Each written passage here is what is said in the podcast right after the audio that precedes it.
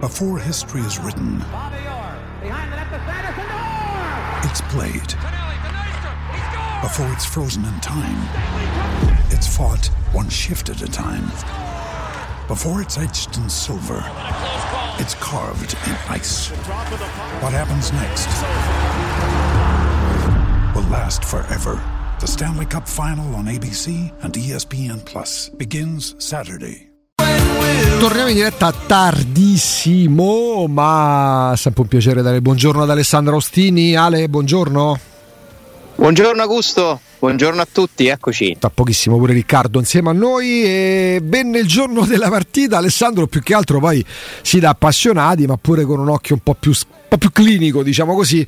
Abbiamo pure buttato un occhio alle, alle classifiche dei gironi di Champions League, perché tu, va detto, porti avanti il discorso sacrosanto, logico, assennato. Attenzione, perché sì, la Roma deve vincere e possibilmente fare un fracco di gol, ma siete così sicuri che lo Sheriff poi batte in goleada più o meno sia, o meglio, lo Slavia Praga, sia lo Sheriff sia il Servette?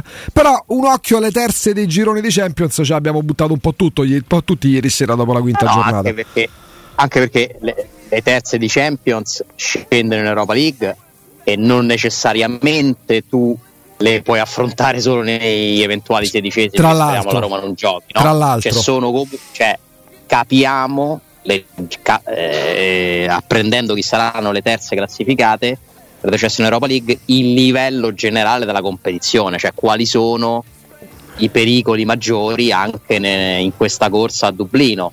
Peraltro tu, se ti qualifichi da primo, vai ad affrontare una delle vincenti negli ottavi degli spareggi, dei esatto, sedicesimi, esatto. E quindi è molto probabile che anche agli ottavi tu possa pescare una di quelle squadre lì, uh, una delle, delle, delle retrocesse dalla Champions, se vincerà il, il proprio spareggio, perché non vorrei sbagliarmi, magari vi chiedo una conferma su questo, ma le prime dei gironi di Europa League non si possono affrontare fra di loro agli ottavi. No, no, assolutamente no. Cioè l'urna lì viene divisa con le, perché le prime guadagnano anche questo diritto, eh, no? Sono tipo teste di, di non... serie quando si fanno poi i sorteggi. Esatto. Esattamente. Esattamente. E quindi la Roma, per esempio, lo scorso anno, che ha dovuto fare lo spareggio con uh, il Salisburgo, poi, poi agli ottavi pesca Real Sociedad, che aveva vinto il suo girone della, esatto, dell'Europa League, esatto. Eh, quindi a, al momento non ci sono grandissimi squali in arrivo, no? Allora, al momento, allora oggi, oggi, oggi potrebbero attori essere Galatasaray, Lens, Braga, Salisburgo, Feyenoord, Newcastle, eh, Young Boys e Shakhtar Donetsk. Cioè, direi che, direi che potre, poteva e potrebbe andare molto peggio. È ancora un, un calcolo parziale, è parziale, sì. Gironi equilibratissimi, cioè nel senso, beh, è chiaro che non potresti prendere il Milan. Se il Milan supera il Newcastle andando a vincere là, a meno che poi non scavalchi il Paris Saint Germain, a quel punto ti ritroveresti il Paris Saint Germain. Terzo sarebbe il Milan, ma la Roma, il Milan non potrebbe affrontarlo in quanto squadra italiana. Esatto, avresti, avresti una terza in meno, esatto, dalla Champions. Uh, altre squadre italiane che arrivano terze non ne vedo, perché non credo che il Napoli si farà eliminare. Dovrebbe suicidarsi il Napoli, dai. Lazio è già qualificata, l'Inter è già qualificata, quindi uh, anzi, Ale, l'Inter ha fatto un favore alla Roma, se vogliamo, perché eh, insomma il Benfica era in corsa per il terzo posto, adesso che il Benfica arrivi terzo molto più complicato. È vero, sì. Ciao Alessandro Austini. Buongiorno Riccardo, buongiorno. Un indiretto favore, un indiretto favore, sì. Vabbè, comunque Feyenoord sembra proprio che ci sia il destino che, che, che finisca nelle stesse competizioni della Roma, sì. È già sicuro che sia così. Young Boys è l'altra terza sicura. Vediamo, vediamo quello che succederà nell'ultimo turno per un, per un quadro più completo, ma intanto la Roma deve pensare a se stessa, deve pensare a vincere la partita di stasera, possibilmente segnando dei dei gol, eh, più gol possibili, eh, perché ripeto, non è, la Roma non è matematicamente seconda se lo Slavia Praga vince le sue due partite finali, eh? E la Roma vince le sue due, cioè se arrivano a pari merito dipenderà dalla differenza reti, sì. Lo sconto diretto è pari, che c'è un più tre a favore dello Slavia al momento. Ale, tu pensi, sì, che la Roma siccome il calcio oramai non lascia più niente al caso, dovrà fare i conti con l'eventualità di, di, de, della differenza reti. Te la giocheresti più per questa sera, su questa sera, di, di portarti già avanti con il lavoro? Io ti dico la verità, sinceramente me la sento e la prevedo una, una vittoria molto netta della Roma. Ma guarda, me la, me la giocherei a partire da stasera, perché è difficile recuperare tre gol di scarto con una sola partita a disposizione, eh? Cioè tu immaginati che e, e, e peraltro, cioè, se lo Slavia Praga dovesse vincere la sua partita, magari anche loro non la vincono con un gol di scarto, quindi diventa una sfida a distanza in due partite. Eh, poi è molto difficile programmare una vittoria larga, eh? Molto difficile, non mi sembra peraltro nella, nella natura della Roma, perché la Roma è episodico un risultato largo. Quante partite ha vinto con un gol di scarto? Tantissime, sarebbe interessante una percentuale, uh-huh. ma secondo me la percentuale è alta sulle vittorie. Eh. Eh, pensate solo a questo campionato, anche se poi il campionato è una cosa e l'Europa è un'altra. In Europa ha avuto un buon ruolino in casa, comunque vince quattro a zero, due a zero, eh, però da capire poi, no? In trasferta finora uno l'ha persa e uno l'ha vinta due a uno, quindi bisogna giocare, bisogna giocare, vincere, poi i calcoli si faranno nel momento opportuno. Non è una situazione favorevolissima, ma io sono convinto, resto convinto che se la Roma fa sei punti arriva prima. Allora, la metto, questa la, convinzione. La metto così, eh, considerando che ipotizziamo che Roma e Slavia vincano entrambe le partite, eh, perché le giocano entrambe contro il Servette e contro eh, lo Sheriff. Ipotizzando che è difficile che lo Slavia, se le vince entrambe, ne vinca una con un gol di scarto, nel senso ci può pure sta, possa pure che la pareggi, però posso immaginare, se immaginiamo che lo Sparta, che lo Slavia vinca entrambe le partite con almeno due gol di scarto e parte da un più tre nella differenza reti, il minimo sindacale della Roma a quel punto secondo me dovrebbe essere fare quattro a zero e quattro a zero, quattro a zero e pure quattro a zero e tre a zero, sette gol, un più sette nella differenza reti, che sarebbe un più quattro, che sarebbe un più quattro cons- e bisogna vedere loro che considerando però, dando, non dico per scontato, ma considerando che lo Slavia, dove giocano stasera con lo Sheriff loro? Con lo Sheriff giocano in trasferta. Eh, secondo me non glieli fanno quattro gol, non gliel'ha fatti neanche la Roma. La Roma quanto vinse? due a uno là. due a uno, faticando pure tantissimo, stava perdendo, fu una partitaccia, nel secondo tempo la cambiano, la cambia la un Roma. Autogol, no? È la partita che si fa male dopo una manciata di minuti, dopo venti minuti mh, Renato Sanchez, entrano i big, la risolvono loro. Cioè, è la classica partita, Alessandro, in cui poi purtroppo ha staccata pure con lo Slavia Praga, in cui la Roma stacca la spina senza avvertire nessuno. Ma quello che mi rende ottimista è che da stasera inizia una nuova storia, una storia nella quale lo Slavia ha la pressione, bravo, di dover difendere il primo posto. Un conto è metterti nelle condizioni di poterlo fare, un conto è poi portare a terra. Alessandro? Chiamata sotto? Sì. Ho scoperto che certi telefoni non possono escludere, quando stai su Skype, le telefonate in entrata. Dovresti mettere, ma dovresti avere il wifi, la um, modalità aerea, no? Forse. Con il wifi sì. Bene, signori, eh, che dire? Ah, wow, wow. Alessandro? Wow, wow, wow, wow. Sa rispondere al telefono. Ha, pre- ha preferito gli altri rispetto a noi, dici? No, magari sarà una telefonata importante. Pugilato, vediamo qua. Stavo pure WhatsApp, eh. abbiamo tanti modi per contattare. Eccolo, Ale. Eccoci, Eccoci. Scusate, sì. Eh, eh, dicevo, la responsabilità di dover difendere il primo posto non era qualcosa a cui era preparato, secondo me, lo Slavia Praga. Eh, quindi vediamo come reagiranno a questa responsabilità. Io ripeto, con sei punti per me arrivi primo. Non ci credo che lo Slavia fa quindici punti in questo giro. Ale, però giocano già, a, loro, a loro voglio dire, tutto sommato, se arrivassero primi sarebbe una sorta di piccolo trofeo anticipato, no? Però arrivare secondi non gli cambia molto, quindi tutto sommato non è che ci hanno proprio sta cosa di mamma mia, eh, dobbiamo arrivare primi a tutti i costi. Sarebbe un, un, un gran bel risultato sopra la Roma in un girone così. Ecco, voglio dire, Alessandro, Eh, comunque andasse a finire, noi come la dovremmo prendere? Sti cavoli, tanto siamo passati, o arrivare secondi in un girone così deve contare, diciamo così, come risultato scarso? ma non è tanto la questione primo-secondo, sai Riccardo, è la questione due partite in meno. Cioè nel, da quando è cambiata la formula dell'Europa League? Beh, due partite in meno eh, è anche una scelta come avversari, no? Perché le prime incontreranno... Ah no, se vinci il preliminare sei primo? No, come funziona? No, no, no, no, le turno. prime, lo, lo spiegavamo prima, sì. Le prime non si possono affrontare tra loro neanche agli ottavi. Cioè, cioè le prime del girone d'Europa League. Pareggi tra le seconde e le terze di Champions. Beh, allora se tu vinci il, quel preliminare ti consente solo di rimanere in rimani, coppa rimani ma non coppa. Di essere prima. No, rimani in coppa. Esatto, e quindi se voi andate a vedere chi sono le prime di Europa League, no? Per esempio il Liverpool, cioè tu arrivando dai, c'è tante agevolazioni primo, su. Cioè non solo salti in turno, ma non puoi prendere il Liverpool fino ai quarti. Cioè non è banale la differenza.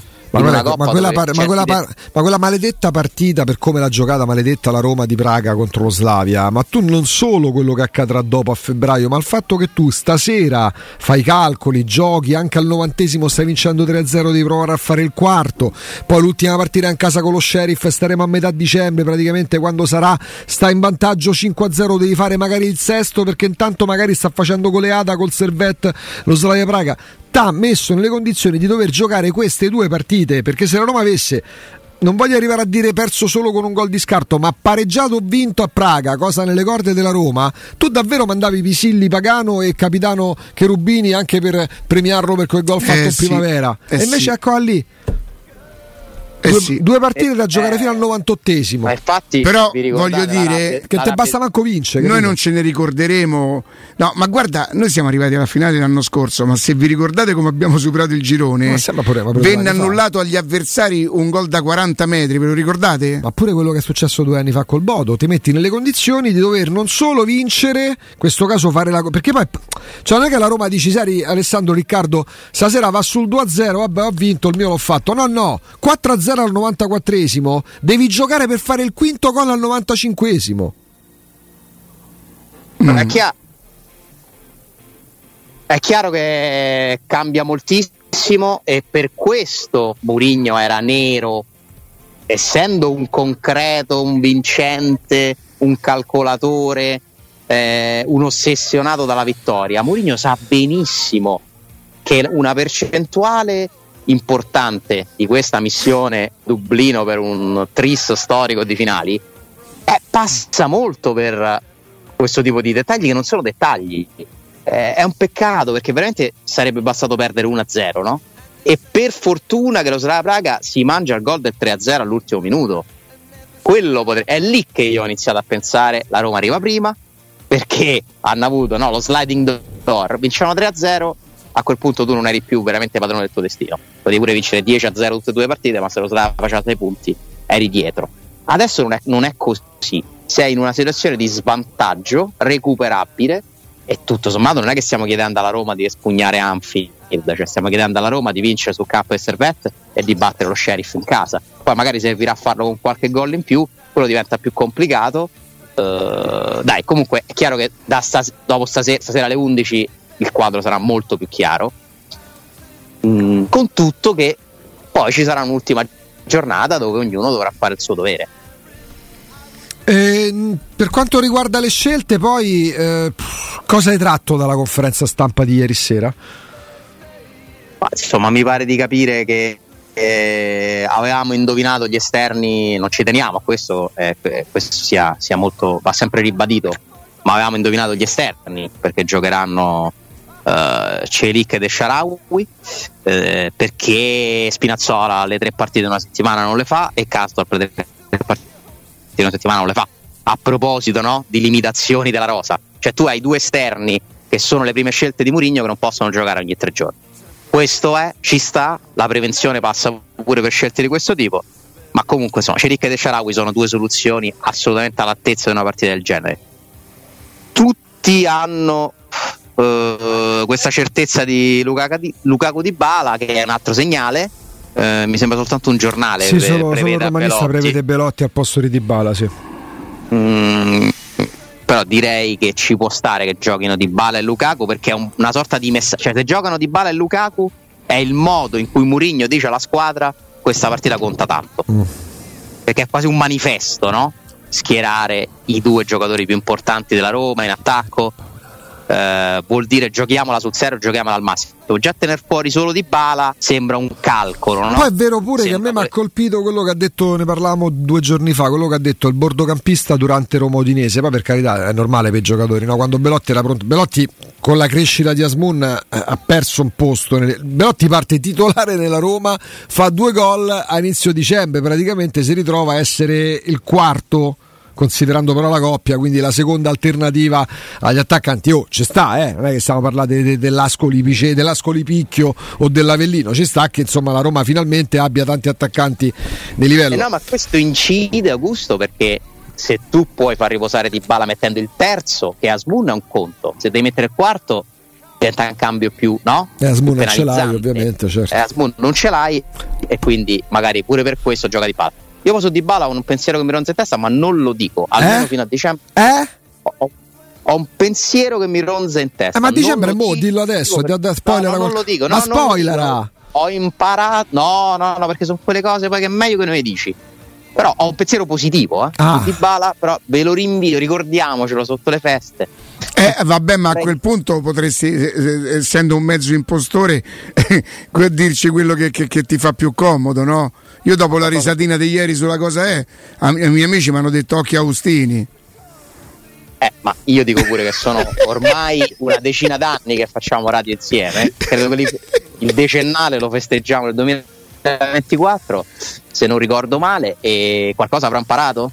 Dopo, dopo i, i vari tranelli che mi avete teso in questi anni in cui sono cascato come un ingenuo livello. Eh, ma la risata di ieri però... Eh, non so stata... se sì, sì, stata... c'è un prima e un dopo e, c'ha, e certo si sono proprio sca... tu li hai fatti scatenare al mio via scatenate l'infernetto l'inverno Infernetto. No vabbè dai, eh, ieri abbiamo fatto un discorso secondo me interessante che ha aperto un fronte, però capisco pure che sia molto delicato, si presta a tante interpretazioni, sembra che uno lo dica per eh, eh, però dai abbiamo aperto poi ho avuto pure delle, eh, delle reazioni a questo discorso di persone che hanno ascoltato, ah pure io, pure io, eh. Eh, molto be- sapete quanto mi piace allargare un po' l'orizzonte, no? E la, e il tema centrale di quel discorso è le percezioni, cioè un conto è vivere la Roma a Roma, un conto è viverla fuori, e io di questo sono convintissimo, ma vale un po' per tutto, eh? Vale un po' per tutto. Vabbè, sei però, più distaccato. Però poi grazie anche alle due... Eh, Eh, diciamo osservazione, Augusto, abbiamo capito quanto è complicato questo, cioè non si può generalizzare. No, ma perché in un lì. senso o nell'altro ci sono alle esagerazioni, la cosa più banale è dire che le esagerazioni sono sempre sbagliate, ma in entrambi i casi, cioè se noi andassimo a prendere davvero messaggi degli oltranzisti che poi molto spesso manco lo sono, ma ci si spacciano per darsi un tono, per crearsi un personaggio sui social, attraverso i mass media eccetera eccetera, da un lato e dall'altro dovremmo dire ma questo è matto che vorrebbe andare in Serie B pur di tenere Mourinho. Io ricordo c'era chi sperava, pregava Dio e la Madonna affinché la Roma fallisse pur di liberarsi dei Sensi, ma fallisci tu con la tua impresa familiare, no la Roma perché c'è stato magari il presidente Sensi che non te va, che non te va a genio, per dire, no? Cioè mm. le esagerazioni sono sempre sbagliate.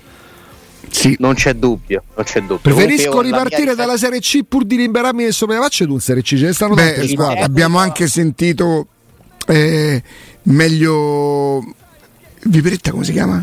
Ferrero. Ah, certo. Meglio Ferrero certo. al posto di Pallotta. Ma, ma, ma prenditelo te. Ale, ah, l'hai sentite le parole del signor Ettore Viola l'altro giorno? Le, le hai lette? Me le sono, me le sono perse. Ah no, ha fatto tutta una cosa, una sua disamina su eh, lo, lo, lo, lo scatafascio della gestione precedente de, de, de, de, che è stato un disastro totale con un presidente, insomma è stato è stato è stato una cosa originale, quindi se, severo, è stato severo, è stato Vabbè, oh, è, è, è, è un pensiero, no? A parte le battute, ci mancherebbe, eh, ognuno poi dice quello che vuole, non, non so, non avendo la letta non so nello specifico a cosa si riferisse.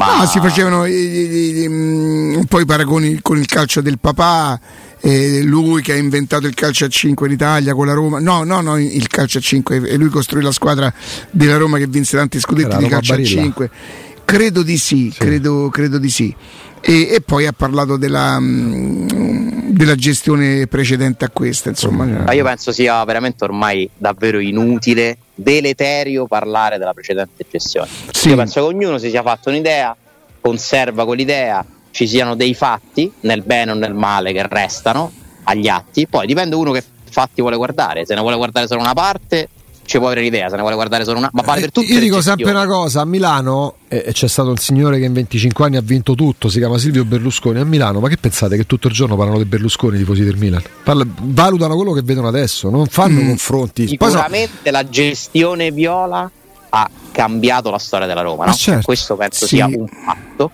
e la gestione americani primo capitolo anche, perché ha portato, se la gestione Viola ha portato la Roma da una certa dimensione a essere una delle squadre più forti d'Europa, perché ha giocato la finale di Coppa dei Campioni, nonché campione d'Italia, uh-huh. e insomma ha fatto cose bellissime. Se non sbaglio si va a Trigoria durante la gestione Viola, cioè c'è anche il centro sport, l'inaugurazione del centro sportivo. Mi sembra, mi sembra di sì. Credo che Anzalone l'abbiamo, Viola l'abbiamo del primo Viola, no, Viola lo abbia reso funzionale. Ecco, Viola lo ha reso fu funzionale, però è della precedente di Anzalone. Precedente. La, esatto. Credo però che diciamo, i terreni Viola, fossero di Anzalone. Viola mi fa pensare alla prima Roma che cerca di diventare grande davvero. No? È vero, è vero. La Roma calza la testa. La Roma di Pallotta è la prima Roma che cerca di essere internazionale. Cioè, sono state due gestioni, secondo me, che hanno segnato un cambio. Poi passa la storia come vincente e positiva per tutti, o quasi, ma direi per tutti. Cioè, credo che forse la gestione vera è quella che unisce di più, perché non, non, non, non mi sembra che ci siano mai stati i, dei contrari. Beh, no, erano altri tempi pure, chiaramente. Anche non c'è... se io me lo ricordo che c'era ancora a un certo punto. Ciao, allora, ci sono due cose, due nei per me pessimi, al di là di chi li abbia messi, anche perché non è espressione di tutti, fortunatamente. Dino Viola, Baga, Viola Dino Bagarino e, Franco, e, e Cragnotti comprate Sensi, io li ci ho avuti conati da, da, da ragazzi. Con Dino Viola era un ragazzino. Mentre la gestione Sensi è stata divisiva, soprattutto nella parte finale, soprattutto, diciamo, all'inizio e alla fine. Sì. Cioè, la, la, la gestione Sensi ha vissuto delle fasi di feroce contestazione, ma anche di scontro tra fazioni interne, no? Quella di Viola io non l'ho vissuta, ero troppo piccolo, però non mi pare che ci fossero queste discussioni, non lo so, eh. Beh, no, oddio, no. Quando, per, per Maffredonia. Eh, per sì. Maffredonia. Eh, Alessandro, Alessandro eh, rimani con noi? Certo, vai. A tra poco. Torniamo, torniamo in diretta. Alessandro, ci sei? Eccoci, sto leggendo le dichiarazioni di Ettore Viola. Per come sono riportate, però, non mi sembra che sia un confronto con la precedente gestione. Cioè, la domanda è: oh, nota delle differenze? C'era proprio gestione... con gli americani di, della precedente stagione, no? No, io non, la, leggo la domanda: nota delle differenze tra la vostra gestione e quella americana? Cioè, quella americana. Ah, tu dici c'è anche questa in mezzo? Eh, no, ma c'è un riferimento dove è andato tutto male, Ale. Mm. Allora sto leggendo una sintesi, probabilmente. Eh, potrebbe essere. Però poi parla pure di Mourinho, con, con, con mio padre Mourinho avrebbe già rinnovato, cioè. Quindi parla bene di questa. Che... Guarda che credo, eh, posso eh, sbagliare. Insomma, eh. Eh, sì, c'è, ecco, ecco il passaggio che dici tu, questo c'è un riferimento a Pallotta. Eh. Eh, Pallotta non faceva calcio ma altre cose, mm, però sull'attuale gestione non è che leggo complimenti sinceramente, eh. Cioè mi sembra proprio una, un voler sottolineare le differenze tra come si gestiva una società ai tempi di Dino Viola e come la gestiscono eh sì, ai tempi di Dino Viola gli incassi, cioè quello che si poteva spendere nei soldi del botteghino, Ale, e di qualcosa di, di proprio, cioè e gli sponsor sì, c'è la Barilla a un certo punto, ma insomma non erano i soldi delle tv, capito? Ma stiamo facendo la, la, la si mettono a paragone, a confronto due ere geologiche diverse, cioè non... Secondo me la Roma dovrebbe fare una campagna acquisti diversa, cioè eh, eh, parla anche del presente.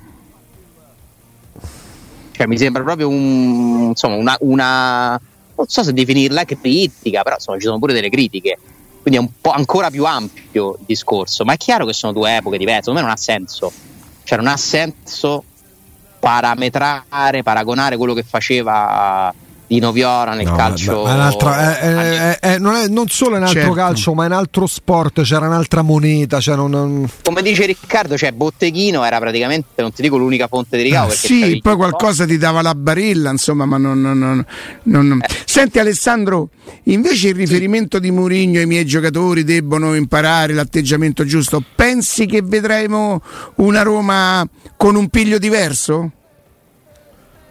La cosa che mi ha colpito di quello che lui ha detto a proposito di questo discorso, che aveva già accennato in precedenza, è aver posto l'accento sulla dichiarazione pubblica. Cioè non basta una mia dichiarazione in pubblico, dice Mourinho, no? Questo ci fa capire, già lo sapevamo benissimo, però ce lo conferma il diretto interessato, quanto Mourinho utilizzi le interviste, le conferenze stampa per mandare dei messaggi anche alla squadra, no? Perché lui sa bene che un conto è dire una cosa dentro lo spogliatoio, un conto è dirla fuori. Io continuo a pensare che per motivi di opportunità è sempre meglio le cose di un certo tipo, negative, dirsele dentro una stanza chiusa, con i microfoni spenti, le telecamere spente, e magari anche avere un dialogo.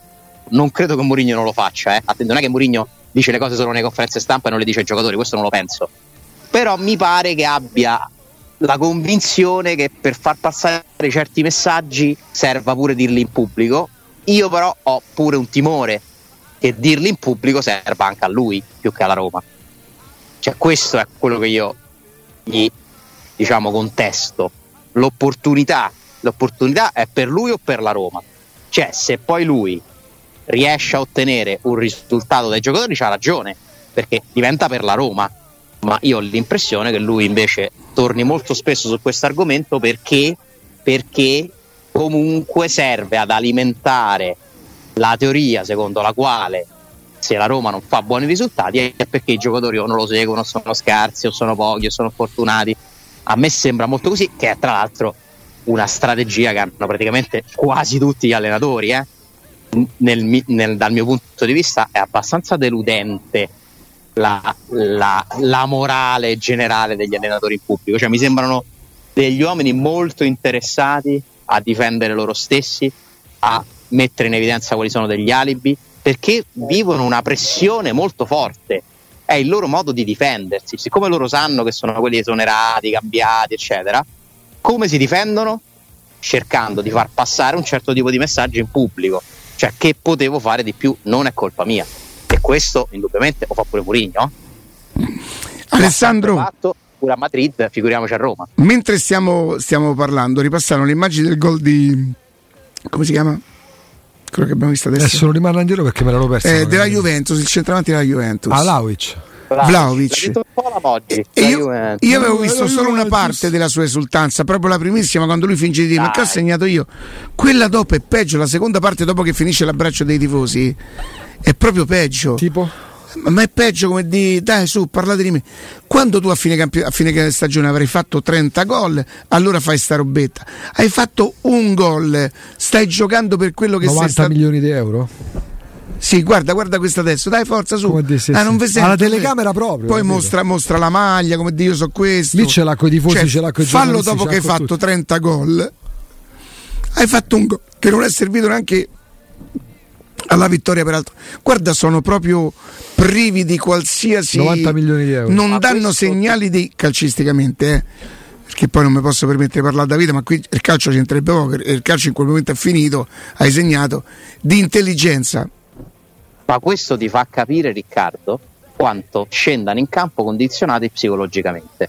Perché se tu dopo un gol, come dici giustamente, così importante, anche bello, in una partita la più importante dell'anno, la prima cosa che ti viene in mente è fare quella roba là, vuol dire che tu giochi, t'alleni, vivi pensando, recriminando su quello che ti dicono, le critiche eccetera.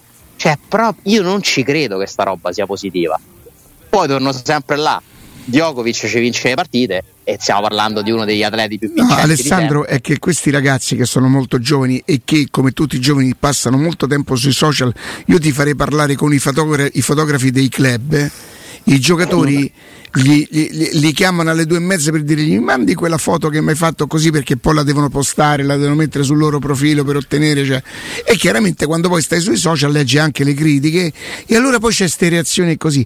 Io credo che gli allenatori, che i giocatori non lo lasciano più neanche negli spogliatoi il telefonino, se lo portano dietro dentro al campo o gli diranno al massaggiatore me lo tieni te, Eh, fammi una foto, fammi una cosa. Sono sicuro, proprio poverini, non poverini, insomma, poverini nel senso Riccardo, buono. Io penso che noi nel nostro piccolo li possiamo anche capire da una parte, eh?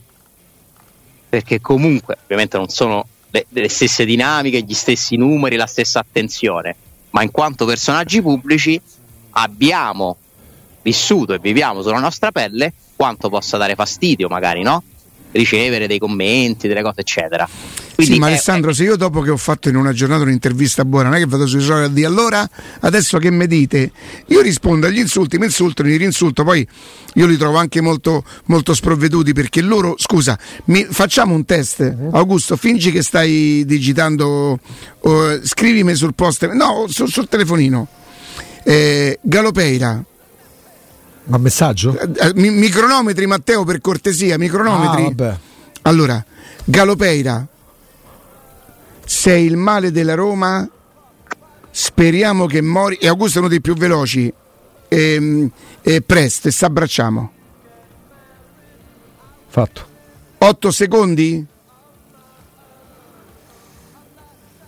Intorno ai nove? Tra gli otto e i nove secondi, no? Oh. otto secondi, Augusto è uno super veloce. Sentita la risposta, a ah, merda. Quanto ci ho messo? Cioè, capito Ale? Cioè, n- non sono stato chiaro. Cioè tu dici il tempo che si impiega a fare una cosa. Cioè, devi prendere il telefonino, devi andare sull'applicazione. Io capisco che la domenica non c'è niente da fare, eh, giustamente. Poi non posso più dire, una volta si poteva dire, c'erano i, i fichi d'India che facevano la, la, la, la, la canzoncina. Ieri sera sono stato in discoteca e uno mi ha domandato se oltre alla mia ragazza c'era un altro cesso. La cantavano i fichi d'India. Adesso tu, giustamente, io dico giustamente, non si possono più fare queste cose. Quindi capisco che la domenica mattina c'è anche chi non pratica perché non è fortunatissimo. Sta sintonizzati, a, a, cioè per poi per telefono devi scrivere, ci devi mettere dagli otto ai quindici secondi, quando io da qui riproviamo. Matteo, sei pronto? Cronometro. A merda, quanto ci ho messo? Cioè vinco sempre io, Ale, capito come? Eh però sì, ma questo però, cioè, non è molto diverso da quello che accade ai calciatori, secondo me. No, è cioè, diverso, è diverso perché io rispondo a un insulto, non è che mi vado ad atteggiare dopo che ho fatto l'intervista con Dario Fabbri e dico allora, eh? Che me dite? So bravo a fare il lavoro mio? Eh? Fatemi un po' sentire adesso. Non vado a fare questo, non vado a ostentare la mia eventuale bravura, come vi siete permessi di criticarmi. Io rispondo, è sempre lui? E va bene, giustamente, ma forse ma no. Ci sta. Ci sta, ci sta.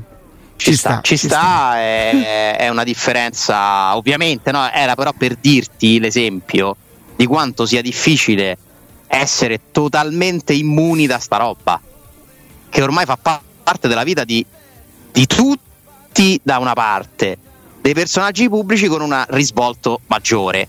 Eh, quindi ne ha parlato ieri anche Tamberi al Quirinale. Insomma, è un tema, è un tema quotidiano, di dialogo quotidiano, perché la vita virtuale dentro questo maledetto telefono, maledetto chi l'ha inventato da una parte, è diventata una parte. Alessandro! Ri- sì.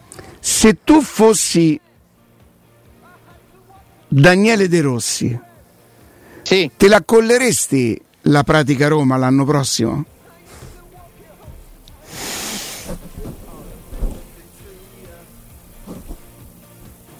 Se ne è ido. Esatto. Eh sì. Se ne ha, non ha retta la domanda. Cascato. Cioè non si può più fare niente qua. Cascato. Non...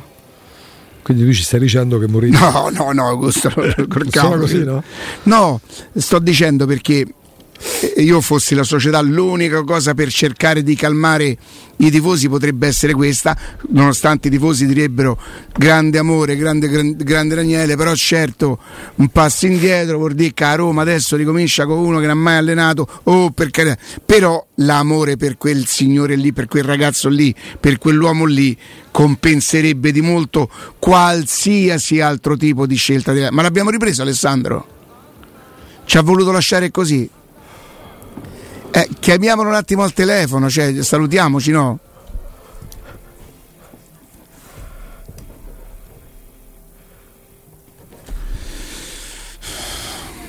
Eh, voglio dire, eh, Augusto. Allora, dal lato sentimentale eh, eh, eh, andresti allora, a coprire, porca allora, miseria. Allora, poi eh, io gli consiglio a De Rossi, guarda, va a fare il cittino australiano. Ah no, pure io, pure, pure io. Più lontano possibile. Pure io, pure io. Sono anche convinto, però, che Daniele De Rossi, da grand'uomo qual è, uno che c'ha sempre, eh, ha avuto sempre gli, att- gli attributi per affrontare le cose, eh, pur consapevole che è una cosa, lei te potrebbe de- de- definitivamente segnare cammino. Eh. Tu guarda, Pirlo, ce l'abbiamo Ale? Zaghi. E mi sono inventato per non rispondere. Capito, non hai sopportato la domanda, Alessandro. Attaccato troppo presto, mancano ancora tre minuti. No, io pensavo, quando io pensavo che la domanda fosse sul Verona, se De Rossi si accollerebbe la questione Verona. Quando ho capito che invece era ancora più, eh, ho provato. Vabbè, Roma, Ver- Roma, Verona, farmi... Roma, Verona, ci siamo con assonanza, dai, ci siamo. Sì, sì, sì. Ma allora, allora ti direi di no. Nel senso, la cosa più giusta e razionale sarebbe no, anche per il bene della sua carriera, ma come fa nella sua condizione a dire no? Cioè De Rossi, che è un simbolo della Roma, uno dei giocatori più amati giustamente dai tifosi della Roma, ragazzo straordinario, personaggio internazionale, tutto quello che vogliamo, ma oggi è un allenatore. L'allenatore De Rossi ha allenato la SPAL. Come può un allenatore che ha allenato la SPAL dire no alla Roma? Cioè poi alla fine vince quello, no? E quindi secondo me, se dovesse succedere, e non credo che succederà, da una parte mi auguro che non succederà, ma non perché non voglia De Rossi alla Roma, ma perché vuol dire che le cose si mettono male, per me lui direbbe di sì. E ti dico pure che è una delle pochissime soluzioni che permetterebbe alla società di non essere contestata in toto, esatto, dal popolo. Perché... non ho capito. Esatto, ti diceva. Eh, cioè, De Rossi è un'operazione intelligente. È un'operazione, eh, ma è un'operazione tecnica, però? O è un'operazione per l'ambiente? Eh, Quindi la io, per questo, cosa, io eh, per questo mi auguro che non avvenga, perché sembrerebbe più, dire che... sembrerebbe più per deton- al di là del, del valore di De Rossi, che ancora deve scoprirlo pure lui, sembrerebbe più un'operazione per detonare eventualmente l'addio di Mourinho. Sì, esatto, esatto. Esatto, ma io mi auguro che tutto questo non accada e che De Rossi possa arrivare ad allenare la Roma, che è uno dei sogni che abbiamo in tanti, no? Perché ma che bello è, cioè il Simeone della Roma. Cioè il personaggio che può di più di Simeone, che poi Simeone non è un da calciatore, un simbolo dell'Atletico Madrid, no? Però quel tipo, no, di, di, di, di si potrebbe creare quel tipo di legame viscerale tra i tifosi, la squadra, l'allenatore. Sarebbe be- una bellissima poi operazione, tutta questione di impatto, magari, ma mi auguro che venga fatta quando De Rossi viene chiamato alla Roma, perché ha dimostrato di essere un grande allenatore. Cioè questo sarebbe l'ideale. Tra cinque anni, dopo che ne so, che ha allenato il Verona, la Fiorentina, boh, quello, quello che capita, e dimostra di essere, come tutti noi speriamo, un grande allenatore, arriva a Roma per consacrarsi nel posto, nella, nella sua città, nella squadra che ha amato, e in mezzo ai tifosi che, che lo amano e, e lo accoglierebbero con un amore sconfinato, ti direi pa- pari o quasi a quello che verrebbe dato a Totti. Quindi io spero che questa cosa possa succedere un giorno, ma non adesso. Beh, ma se, fai, adesso se vuoi fare una mossa sub, non lo puoi... puoi chiamare perché lo pensi che sia un bravo allenatore, perché non lo puoi sapere, no, non lo sa neanche lui. Ma se vuoi fare una no, mossa ricominci, ricominci un progetto diverso, diverso, diverso e... io credo che sia impossibile, ma per carità tutto può succedere nel calcio, amare Mourinho più di Daniele De Rossi, dai. Posso dire, posso pensare che con eh, Mourinho hai avuto la, la, la, la possibilità e anche la concretezza di, di mh, competere per le finali e tutto quanto, ma se parliamo d'amore ci vorrebbero due olimpici. Sì, però cioè, l'allenatore non lo sceglie in base all'appassionometro, cioè l'allenatore lo sceglie in base... Se, devi, devo essere... rifare, se devo rifare un progetto, però perché no? Perché no? Perché mi serve una struttura societaria. Io non so se oggi la Roma è strutturata per un progetto di... Eh, ammazza, è strutturata per tenere Mourinho e non è strutturata per tenere De Rossi. Per me non è strutturata manco per tenere Mourinho, penso. Cioè, per me la Roma ah, beh, prende allora... Mourinho perché si rende conto di... Allora avere... veramente questo signore no. sta qui solo per amore, no, però se per no... Me, no, per me no, è un altro discorso. Per me la Roma punta su Mourinho perché si rende conto di non essere ancora una società strutturata. E Mourinho gli garantisce l'immunità. Sì, ma sei il primo che mette in evidenza da le defaglianze della Roma. Ugo, perdonami. Se prendi Mourinho, poi anche di, se Mourinho decide, decide che un giocatore va via, anche fosse il capitano, il capitano va via e nessuno dice niente. Se prendi un altro allenatore, la Roma deve fare una scelta impopolare. Quella scelta popolare, impopolare ti si, ritor- ti si può ritorcere contro.